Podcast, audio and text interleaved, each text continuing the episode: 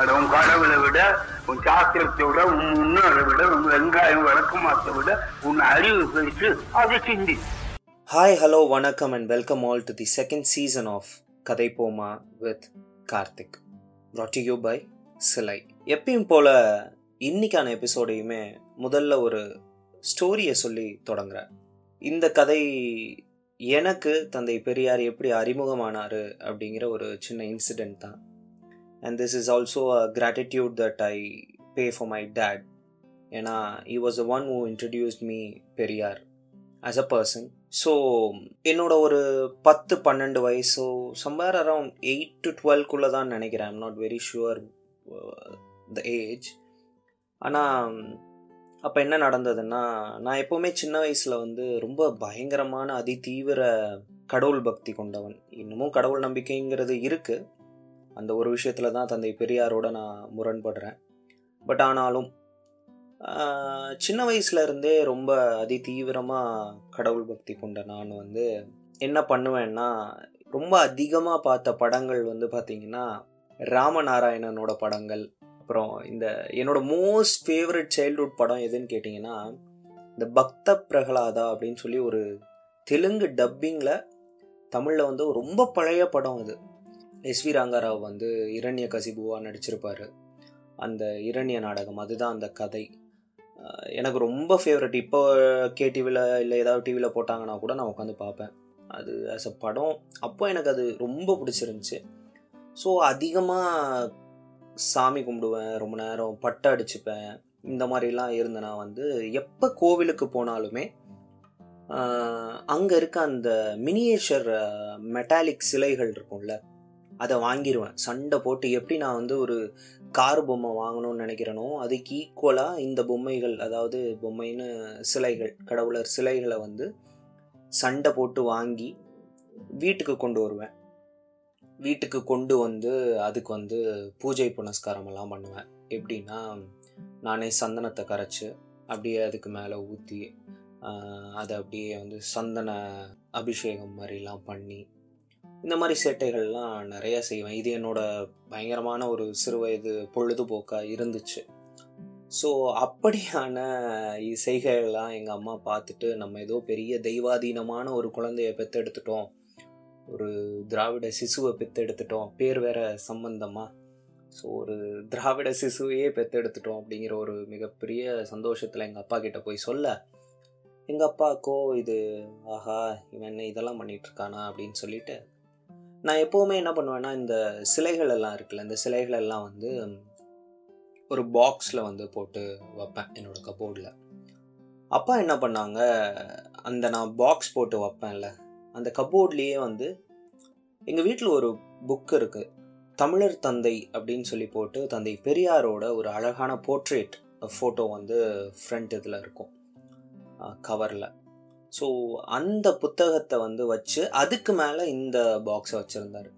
So இன்னொரு நாள் நான் வந்து அந்த சிலையை எடுக்கும் போது பார்த்தா அந்த புத்தகம் இருந்துச்சு. அந்த புத்தகத்துக்கு மேலே தான் இது இருக்குது யார் இது? தமிழர் தந்தை அப்படின்னு போட்டிருக்கு. யார் இந்த கிழவன் அப்படின்னு சொல்லிட்டு ஒரு பயங்கரமான ஒரு கியூரியாசிட்டி கியூரியாசிட்டியில் நான் என்ன பண்ணேன்? எங்கள் அப்பா கிட்டே போயிட்டு அப்பா யார் இது? இது யார்? தாத்தா யார்? அப்படின்னு. அப்போ வந்து எங்கள் அப்பா கேட்டாங்க அதில் என்ன போட்டிருக்கு? அப்படின்னு கேட்டாங்க. அதில் தமிழர் தந்தை அப்படின்னு போட்டிருக்கு அப்படின்னு. ஆ தமிழர் தந்தை அவர். தந்தை பெரியார் அவர் பேர் அப்படின்னாரு. ஓ தந்தை பெரியார்னா அவர் யார்? ஏன் தமிழர் தந்தை? அப்படின்னு. இப்போ எங்கள் அப்பா வந்து இந்தியாவோட தந்தை யாருப்பா? அப்படின்னாரு. நான் வந்து மகாத்மா காந்தி அப்படின்னா அவர் ஏன் இந்தியாவோட தந்தை? அப்படின்னா இந்த நாடு விடுதலை வாங்குறதுக்கு அவர் போராடினார். அதனால அவர் இந்தியாவோட தந்தை தேச தந்தை அப்படின்னு. அந்த மாதிரி நம்ம தமிழ்நாட்டில் தமிழர்களுக்கான மிக முக்கியமான சில விஷயங்களுக்காகலாம் அவர் போராடினாருப்பா. அதனால அவரை தமிழர் தந்தை அப்படின்னு கூப்பிடுறோம் அப்படின்னாரு. நான் வந்து அப்படியா? ஓஹோ ஓகே ஓகே அப்படின்னு. அப்படியே எதுக்கு போராடினாரு? அப்படின்னு கேட்டேன். எங்கள் அப்பா என்ன சொல்லிட்டாங்க? இப்போ வந்து it's too early for you கண்ணா. நீ இப்போ இதெல்லாம் பண்ண வேண்டாம். அதெல்லாம் என்னென்னு தெரிஞ்சுக்க வேண்டாம். நீ முதல்ல இப்போ என்ன பண்ணு? இந்த சாமி சிலைங்களெல்லாம் வச்சு நீ இந்த மாதிரி விளையாண்டுக்கிட்டு இருக்கல்ல அதை கொண்டு போய் சாமி ரூமில் வச்சிரு. வச்சுட்டு நீ போய் படிக்க ஆரம்பி. அதுக்கப்புறமா உனக்கே எப்போ இந்த புக்கெல்லாம் எடுக்கணும்னு தோணுமோ அப்போ தோணும். அப்போ நீ அந்த புக்கை எடுத்து படி. அப்படின்னு சொல்லிட்டு எங்கள் அப்பா வந்து அந்த சுச்சுவேஷனை கடந்துட்டார். அந்த ஒரு பாயிண்ட் தான் எனக்கு வந்து தந்தை பெரியாரை வந்து இன்ட்ரடியூஸ் பண்ண point and I'm very very very grateful to my dad for introducing me ஒரு மிகப்பெரிய இந்த இனத்துக்கான ஒரு ஃபிலாசபராக தான் நான் தந்தை பெரியாரை பார்க்குறேன். அவரை எனக்கு இன்ட்ரடியூஸ் பண்ணி வச்சதுக்கு. அண்ட் லேட்டர் தந்தை பெரியாரை படிக்கணுங்கிறதுக்கு நான் ஏன் தூண்டப்பட்டேன்? அப்படிங்கிறத வந்து நான் இன்னொரு ஒரு ஸ்டோரி சொல்கிறேன் that's the very important part of my life where I found Periyar and Periyar became an important philosopher in my life and இன்னொரு ஒரு விஷயத்தை வந்து உங்கள் எல்லாருக்குமே சொல்லணும். தட் இஸ் நம்ம தமிழ் இன மரபு இருக்குல்ல? அந்த தமிழ் இன மரபுக்கு இன்றைய தமிழகம் இப்படி இருப்பதற்கு இரண்டு பெரிய இயக்கங்கள் தான் காரணம். முதல் இயக்கம் பக்தி இயக்கம். அது விட்டுட்டு போன குழந்தைகள் தான் ஏராளம். அது செஞ்சுட்டு போன மிகப்பெரிய அரசியல் நிகழ்வுகள் தான். இன்ன வர ஒரு மிகப்பெரிய தாக்கத்துக்கு தமிழகத்தை முன்னெடுத்து கொண்டு சென்றிருக்கு. அதுக்கு பிறகான மிக முக்கியமான இயக்கம் திராவிட இயக்கம். திராவிட இயக்கத்தின் நீழ்ச்சியாகத்தான் இன்று வரையிலும் இனிமேலும் தமிழக அரசியல் இருக்கும். அது அது யாராலையுமே மறுக்க முடியாது. அந்த திராவிட இயக்கம் தொடங்கப்பட்டு எழுபத்தாறு ஆண்டுகள் கடந்து விட்டது. அதன் மிக முக்கியமான தூண் தந்தை பெரியார். தந்தை பெரியார் தொடங்கிய சுயமரியாதை இயக்கம் அதன் பின்னர் நீதி கட்சியுடன் இணைந்து அவர்கள் செயல்பட்டது. அதன் பிறகாக ஆயிரத்தி தொள்ளாயிரத்தி நாற்பத்தி நாலில் ஆகஸ்ட் இருபத்தி ஏழாம் தேதி தந்தை பெரியார் திராவிடர் கழகத்தை தொடங்குகிறார். திராவிடர் கழகம் போட்டுவிட்ட குட்டிகள்தான் இன்றைய அரசியல் கட்சிகள். தமிழகத்தில் தமிழர் நலனுக்காக ஏராளமான சட்டங்களையும் முக்கியமான திட்டங்களையும் ப்ரொக்ரஸிவ் குரோத்துக்கும் திராவிடர் கழகத்தின் நீழ்ச்சியாக வந்த அரசியல் களமாடிய கட்சிகள் மிக முக்கியமான காரணம். Everything has its own flaws ஆனால் அதையும் மீறி மிகப்பெரிய வளர்ச்சிக்கு வித்திட்ட தந்தை பெரியாரின் முக்கியமான குழந்தையான திராவிடர் கழகத்திற்கு வாழ்த்துக்கள். ஸோ இன்னைக்கான எபிசோடில் தந்தை பெரியார் கல்யாண விடுதலை அப்படிங்கிற மிக முக்கியமான த மோஸ்ட் கான்ட்ரவர்சியல் விஷயமாக இன்ன வரையில் பேசப்பட்டுக்கிட்டே வர அந்த விஷயத்தை பற்றி தான் பேச போகிறாரு வாங்க நம்ம ஷோக்குள்ளே போகலாம் and let's hear what is says இந்த கருத்தை வச்சு தான் நான் சொன்னேன். கல்யாணம் எல்லாம் இனிமேல் கிரிமினல் ஆக்கப்பட வேணும். எதுக்காக கல்யாணம் பண்றோமா? நீங்கள் தான் சொல்லுங்களேன் நீங்களே எதுக்காக கல்யாணம் பண்ணிட்டீங்க என்ன ஆருக்கு என்ன லாபம்? உலகத்துக்கு என்ன லாபம்? புருஷனை காப்பாத்துனீங்க அவனுக்கு அடி அமுத்துனீங்க கால் அமுத்துனீங்க அவனுக்கு தண்ணி ஊற்றினீங்க அவனுக்கு சோறு தெரியாத வச்சு சோறு போட்டீங்க அவன் உழைச்சா அடிச்சா பட்டுக்கிட்டீங்க. இவ்வளவு தானே நீங்க பண்ணது? இதனால நாட்டுக்கு என்ன லாபம்? ஆண் பெண் கல்யாண விஷயத்தில் கணவன் மனைவிங்கிற வாழ்க்கை இருக்குல்ல. அது நம்ம நாட்டில் இருக்க கொடுமையை போல வேற எந்த நாட்டிலையுமே கிடையாது. நம்ம மேரேஜ் ஃபிலாசபியை சுருக்கமாக சொல்லணும்னா பெண்களை ஆண்கள் அடிமைப்படுத்துவது என்பதை தவிர வேறு எதுவுமே இல்லை. அந்த சிஸ்டமேட்டிக் ஸ்லேவரியை மறைக்கிறதுக்கு தான் கல்யாணத்தில் கஸ்டம்ஸ் ட்ரெடிஷன் சடங்குகள்னு ஆட் பண்ணி ஒரு தெய்வீக ஃபீலிங்கை க்ரியேட் பண்ணி பெண்களை ரொம்ப கிளியராக நம்ம மஞ்சிச்சுக்கிட்டே இருக்கோம். பொதுவாக பார்த்தோம்னா கூட நம்ம நாடு மட்டும் இல்லாமல் உலகம் பூராவும் அநேகமாக இந்த கல்யாண விஷயத்தில் பெண்கள் மிகவும் கொடுமையாகவும் இயற்கைக்கு விரோதமான சில கம்பல்ஷன்ஸோட தான் நடத்தப்படுறாங்கங்கிறத நடுநிலைமையுள்ள யாருமே மறுக்க முடியாது. ஆனால் ஒரு விஷயம் மற்ற நாடுகளை விட நம்ம நாடு இந்த விஷயத்தில் இன்னும் மோசமாக தான் இருக்குது இந்த கொடுமையெல்லாம் இனியும் இப்படியே ப்ரிவைல் ஆகிட்டு இருந்ததுன்னா ரொம்ப சொற்ப காலத்தில் அதாவது ஒரு ஐம்பது அறுபது வருஷத்துக்குள்ள கல்யாண சடங்கும் சொந்தமும் அநேகமாக உலகத்தில் மறைஞ்சே போகுங்கிறத உறுதியாக சொல்லிட முடியும். இதை அறிந்து தான் மற்ற நாட்டு அறிஞர்கள் எல்லாமே பெண்கள் கொடுமையை நாளுக்கு நாள் தளர்த்திக்கிட்டே வராங்க. நம்ம நாடு மட்டும் குரங்கு பிடியாக பிடிச்சுக்கிட்டே தொங்குது. ஸோ தலைகீழ திருப்பி போடுற மாதிரி பெண்கள் கிளர்ச்சி ஒன்று நம்ம நாட்டில் நடந்தால் ஒழிய இது எதுவுமே மாறாது. செங்கல்பட்டு சுயமரியாதை மாநாட்டில் பெண்களுக்கும் ஆண்களுக்கும் டிவோர்ஸ் செய்து கொள்ளும் உரிமை வேண்டும் என்பதாக ஒரு தீர்மானம் செய்யப்பட்டது. பைதவே இந்த மாநாடு நடந்த வருஷம் ஆயிரத்தி தொள்ளாயிரத்தி இருபத்தி ஒன்பது கிட்டத்தட்ட தொண்ணூறு வருடங்களுக்கு முன்னர். அதன் பின்னர் சென்னையில் கூடிய பெண்கள் மாநாட்டில் கல்யாணத்துக்கு ஒரு சட்டம் வேண்டும் என்று தீர்மானித்தவுடன் என்னமோ உலகமே மூழ்கிவிட்டதாக தன்னை சீர்திருத்தவாதிகள்னு சொல்லி கொண்டவங்க கூட சிலர் அதுக்கு எதிராக கூக்குரல் இட்டாங்க. பட் செங்கல்பட்டு தீர்மானத்திற்கு பிறகாக இந்தியாவிலேயே பல இடங்களில் கல்யாண ரத்து சட்டங்கள் ஏற்படுத்தப்பட்டிருக்கு. ரஷ்யாவில் கல்யாணமே தினசரி ஒப்பந்தம் போல தான் பாவிக்கப்பட்டிருக்கு. ஜெர்மனியில் புருஷனுக்கும் பொண்டாட்டிக்கும் இஷ்டம் இல்லையானால் உடனே காரணங்கள் சொல்லாமலேயே கல்யாணத்தை ரத்து செய்து கொள்ளலாம் என்பதாக சட்டம் கொண்டு வரப்பட்டு விட்டது. இது எல்லாருக்குமே தெரிந்த விஷயமாகும்.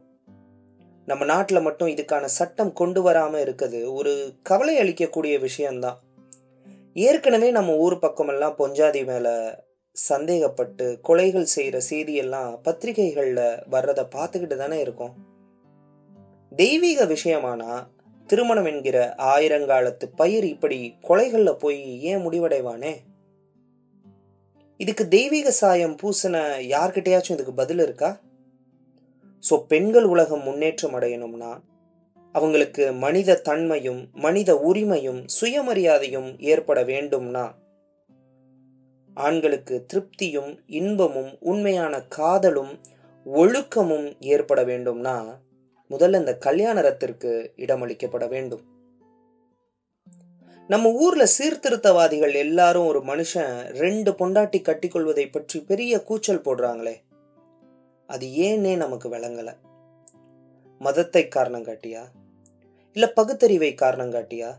என்று சுத்தமா புரியல. இல்ல இத மனித ஒழுக்கத்தை உத்தேசித்து இப்படி பேசுறாங்களா அப்படின்னும் எனக்கு புரியல. சரி இதை பத்தி அப்புறமா பேசிக்கலாம் நம்ம. அதை தவிர்த்து ஒரு பொண்டாட்டிக்கு மேல மனிதன் கல்யாணம் செய்து கொள்ளக்கூடாது என்று சொல்பவர்களை நான் ஒன்னே ஒன்று கேட்குறேன் கல்யாணங்கிறது மனுஷனோட இன்பத்துக்கும் திருப்திக்குமா? இல்லை சடங்குகளுக்காகவா? அதோட இஷ்டம் இல்லாத ஒரு ஒற்றுமைக்குமே இசையாத கலவிக்கு உதவாத ஒரு பெண் ஒருத்தனுக்கு மனைவியாக நேர்ந்து விட்டால்? அப்போ அந்த புருஷனோட கடமை என்ன? அதே வயசுவாசா ஒரு பெண்ணுக்கு அப்படிப்பட்ட புருஷன் அமைஞ்சிட்டா? அந்த பெண்ணின் கதிதான் என்ன?